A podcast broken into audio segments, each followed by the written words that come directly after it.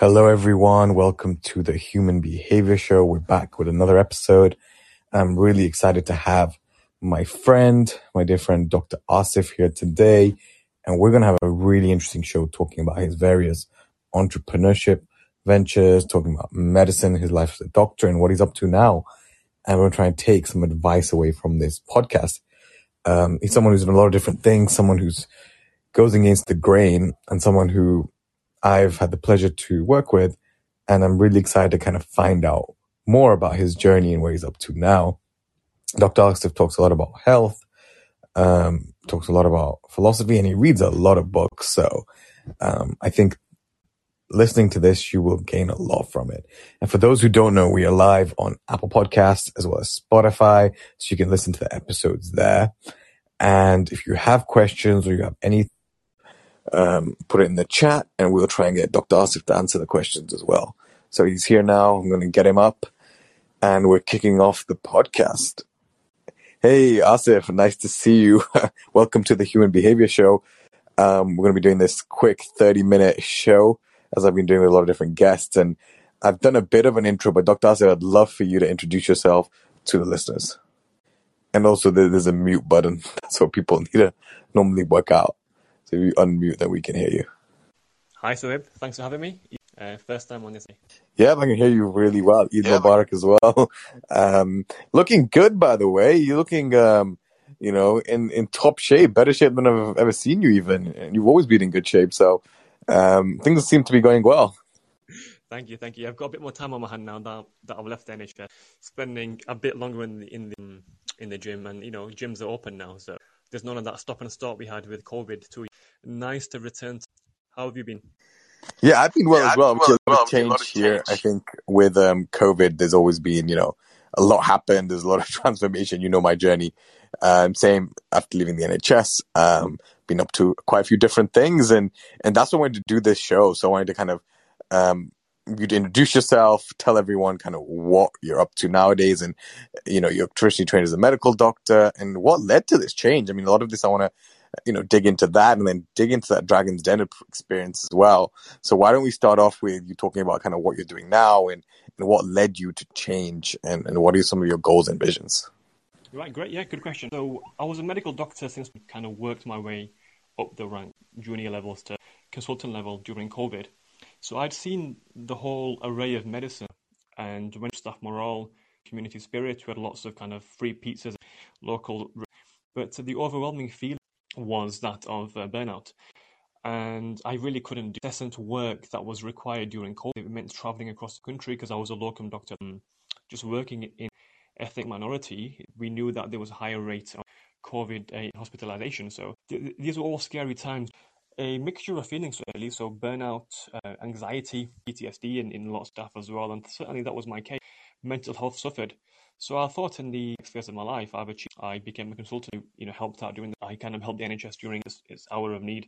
Now it's time for these skills I learned during problem solving, working, and leverage that skill set to another field and jump for most medics, which in, in the world of consulting, I currently work at a business consult recovery. So I've gone from NHS to NHS, you know, you could say backline, elective recovery, looking at T, workforce plan. You know, as doctor anyway, the ramifications of COVID and how a pandemic affects um, public health. And as you know, so with your public health background, you know, this is something we as doctors often overlook. We don't actually see the public health impact, economic impact, the vaccination, the staff sickness. So I'm, I'm seeing a lot of that now working.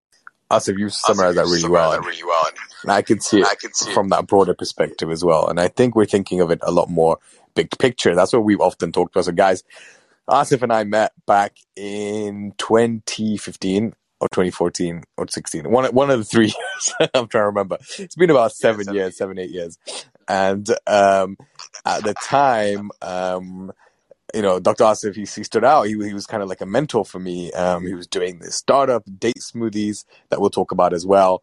And we both, what we had in common was what Asif just described we wanted to think bigger picture than just you know day to day clinical work. Um, and you're right.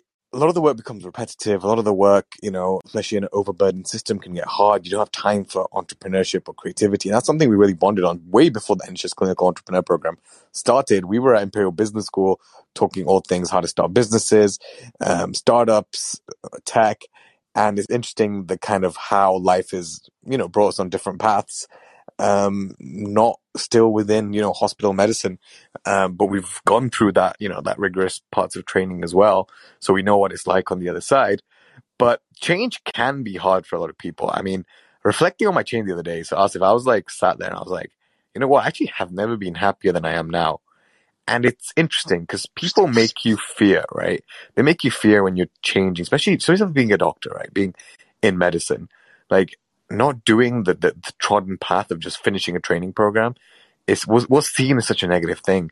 And because of that, imagine how much talent we've lost who are like, oh, actually, mm, maybe I can make more of an impact elsewhere. I could use these skills and leap into something else because of what people might say. And I talk a lot about human behavior and why humans behave.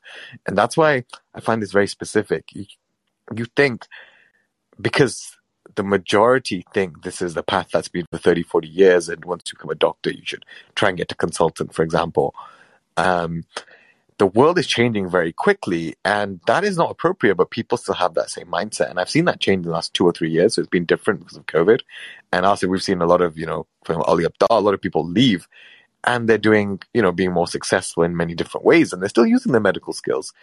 But the fact that you have this almost entrenchment in being a doctor and that's all you can do is a bit scary. And I think it makes a, we've lost a lot of talent due to that because um, I understand obviously you're doing workforce planning. It's important for people to commit to a career and, you know, if you pick something, but it's hard to pick something at 16 to 18, right?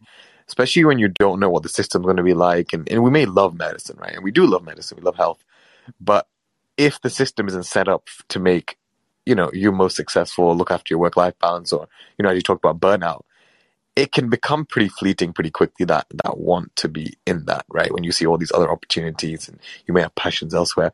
So Asif, I know you've explored a lot of different things. I'd, I'd love you to touch upon that a bit more and and go into a bit about your first startup, uh, Date Smoothies, and your appearance on Dragon's Den. Yeah, great. Yeah. So um, just picking up on some of the points you mentioned. Absolutely. We love protocol, we love algorithms, we love the certain clinical diagnosis. We deal very badly, ICs rather, and we, we deal very badly with any uncertainty. We like to be, that's why we scan, we overscan actually. There's no room for error. So again, different allied careers.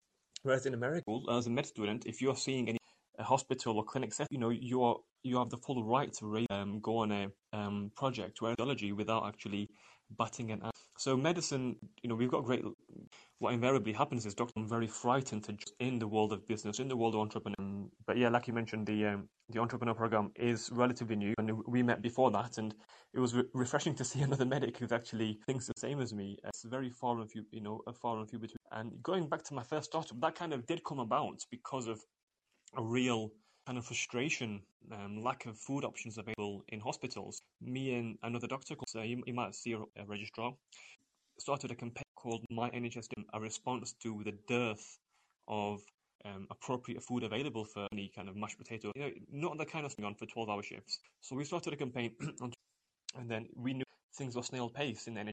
So uh, my date smoothie. So I saw patient meals weren't the best, health for staff weren't the best. I started making my own kind of meal replacements, something to get me, you know, I'd invariably have my sandwich in the car on the way back home, queue for half an hour to get. I didn't have time to eat a proper hot meal, so I'd just make a small. Made sure that was uh, you know full of uh, minerals, vitamins, the, the appropriate macronutrients as well, fat, protein, carbohydrates. And I started making it, and then I got a bit of traction in, in the doctor's mess saying, you know what, actually, good idea. Can you bring some in tomorrow and we'll pay you? And so it all started from there, and we started then um, uh, you know, experimenting with actually selling this in, in, a marketplace. So the farmers market is developed. We're quite lucky to live in Sheffield. Sheffield's a very an area which takes its pride in kind of innovation and in food and drink. So we started selling this, and we got a lot of dragons. Then contacted us out of the blue. Literally, I was working one day in a respiratory ward during the flu season in in, in a busy, and I got a call from the Sheffield Star we love your story. The fact that you're a doctor who's kind of, we'd love to have you on the show. Uh, or, it, well, b- before that, we'd love for you to, in your home city of Manchester, speak to our producers. And then I did, and that was a, you know, arduous process. They go through all the a due diligence, look at all, all, all your requirements in drink, all the kind of microbiological data. It's very stringent. And then, yeah, lo and behold, we we came on the program in, in uh, 2017, I believe. Um, so yeah, started it all started Suhaib as a a drink to get me through the day. At you know, kind of snowballed into a kind of a national brand in 20. Since then, we kind of wound down the operations. Just been so busy with trading for a couple. But as you know, in entrepreneurship, you know, you have many failures, you have many lessons, and that's the beauty of it. You know, you actually fail your way forward. Uh, Asif, I think that was, I think that was a good example of um, how if you're, you know, always thinking of ideas, looking around you, how you can quickly test something and execute it as well. And you did that. And I mean, your Dragon's Den appearance got a lot of publicity, right? I remember being on Twitter that day and, um, there was a lot of tweets and I think you were pretty confident you came across really well. Can you talk us through how you were feeling as you were going on Dragon's Den? I know you're a pretty confident guy. So talk us through what you what what you what you were thinking, um, and as it unfolded, how were the dragons? Um, there were certain points where you know, um, you know, like for example, when you said "Who's Touker," I found that hilarious. Actually, I love that part. Um, how do you reflect on that experience? Well, on reflection, it was uh, you know for me, I was it was very raw. I was so passionate about my product. I knew it had benefit. You know, especially because I'm passionate like you, say, about, about patient health, about you know nutrition, about public health, and about patient care. And for me, it was more than a business. It's actually public health opportunity. And like I said at the beginning, I want to be like Jamie Oliver. Jamie Oliver is not just a chef. You know, Jamie Oliver is a friend. And so I was passionate. I you know I was driven.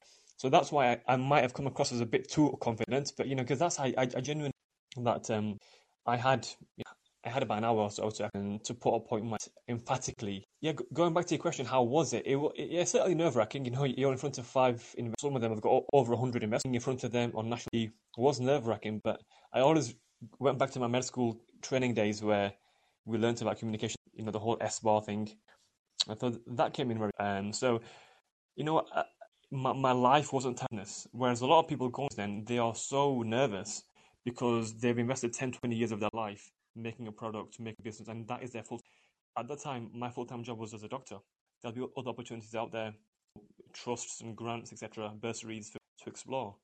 So uh, I had this mentality of, you know, even if I lose, I win afterwards, and the networking. And so I think having that um, mentality of I've got nothing to, I, have already, I've already won.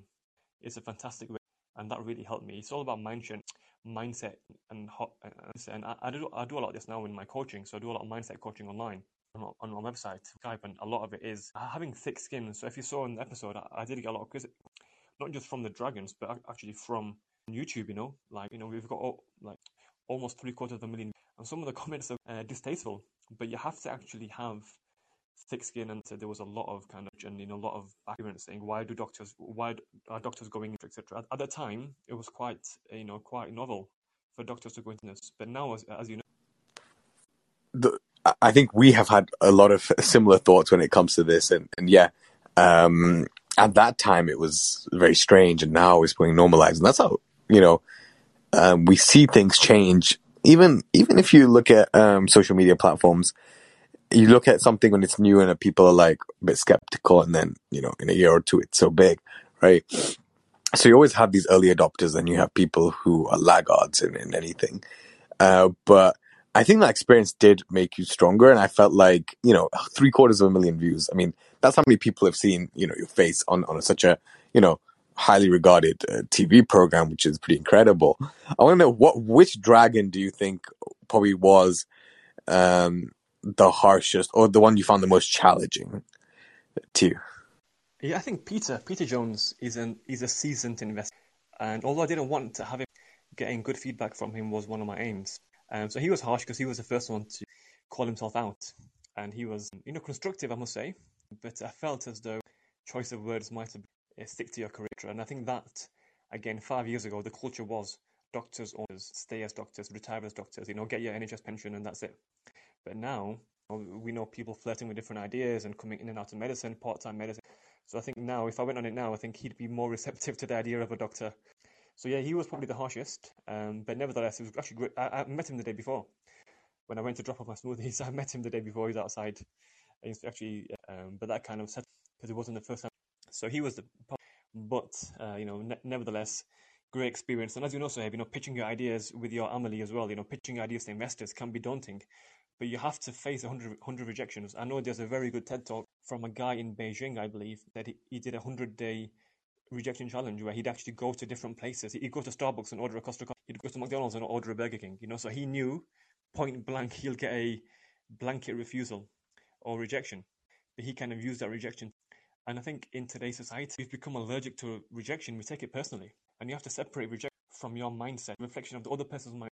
In America, you know, you, have been there, so you know, you, you've worked and studied there.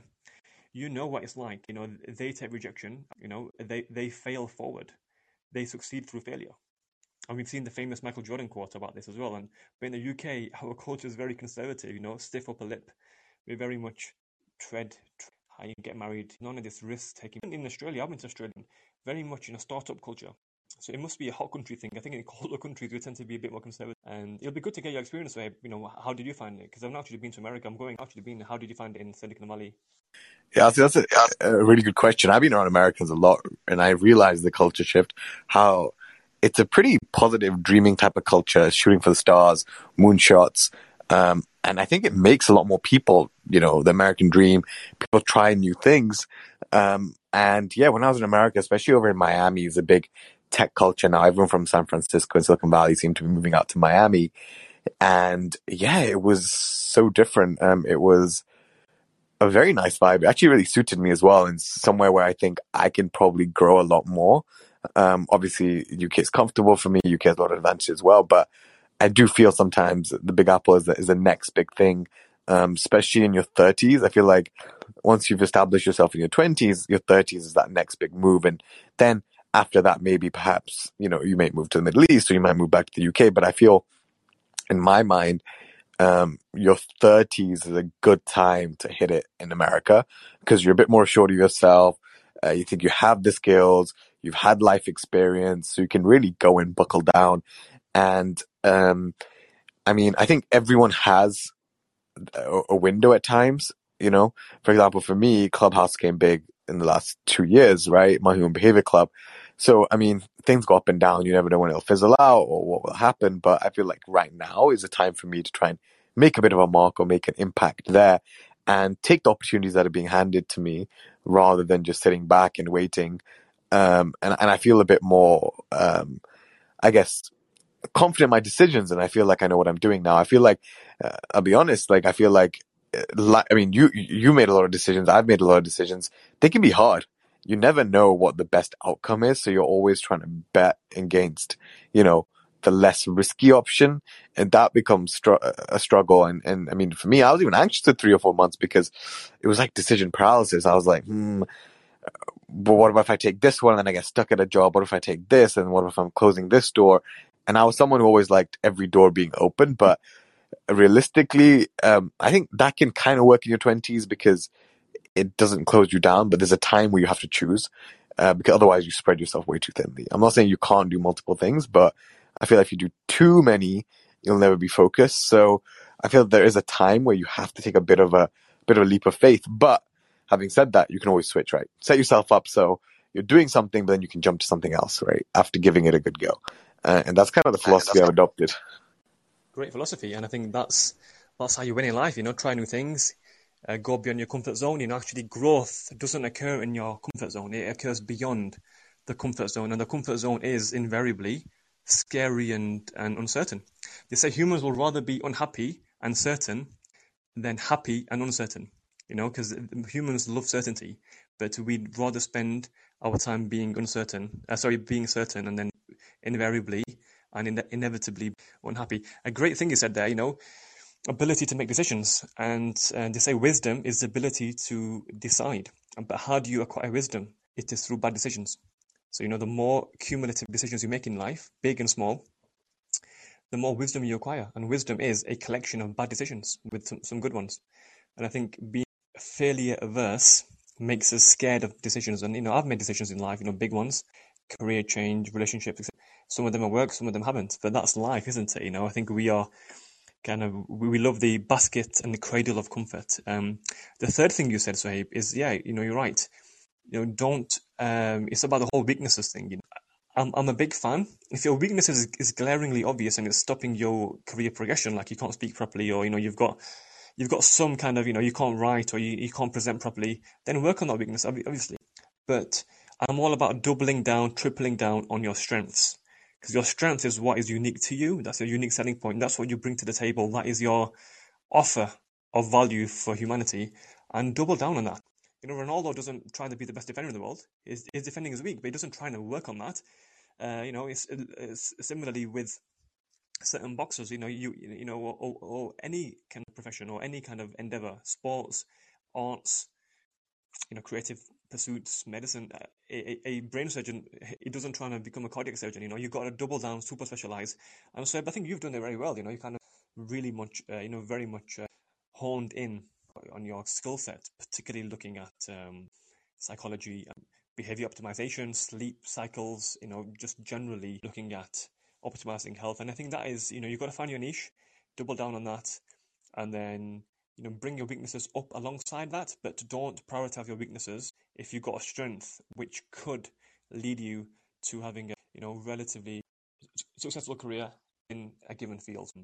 I would always have the insight on your strengths. And I think a lot of people now can. They've got access to all these kind of personality type indicators, Myers Briggs, etc. You know, work on your personality type and actually find a job, find a career, find a calling, create a product that actually fits in well with your. Yeah, Asif, 100%. This has got me thinking actually. I think when we think of being perfect or perfection, life is full of, you know, zigzags up and down. And, um, I just saw Imran Khan recently say that how life never goes in a straight path. I mean, you can have the greatest heights, but you'll still have, you know, falls. So essentially, um, you have to really think through um, when you do have the falls what you're going to be doing. So um, with that, um, I think, for example, when I took certain risks, I didn't think how they would turn out, but one thing led to another, right? That year at business school led to me then having to be able to get the entrepreneurship program, which then led me to trying to do a startup, which then led me to meet, uh, you know, people who got me onto Clubhouse, which then led me to getting a job at Havas and then developing that. And then that led to, you know, my board certification in lifestyle medicine previously as well. So everything kind of, kind of leads to something else. And I feel like, um, sometimes you don't know where the path is going, but it's weird how sometimes it does work out as well. Um, you know, you can take stabs in the dark sometimes, and um, if you're passionate about it, there'll be an opportunity that's made for you or tailored for you that will come up eventually. You just have to have patience, and I find that pretty interesting how that's worked out for me. And I know also you've tried a lot of different things as well, and how it's worked out for you. So I think yeah, we've been in that same boat there.